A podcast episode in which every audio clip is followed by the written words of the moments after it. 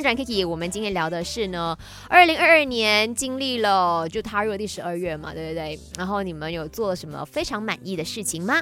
人生自古多难题，Kiki 有事要问您。哈，今天又也拿出哦，快上阿 K Chinese Me 留言啦。可以去我的 IG 阿 K Chinese Me 的 Story，或者是透过 My DJ Number 零幺六五零七三三三三来分享一下你做过非常满意的事是什么呢？我叫 CC，我二零二二年做的最让我满意的东西是三年没有确诊过，哦结果现在确诊。为什么会满意因为我终于有朋友了，所以我很满意。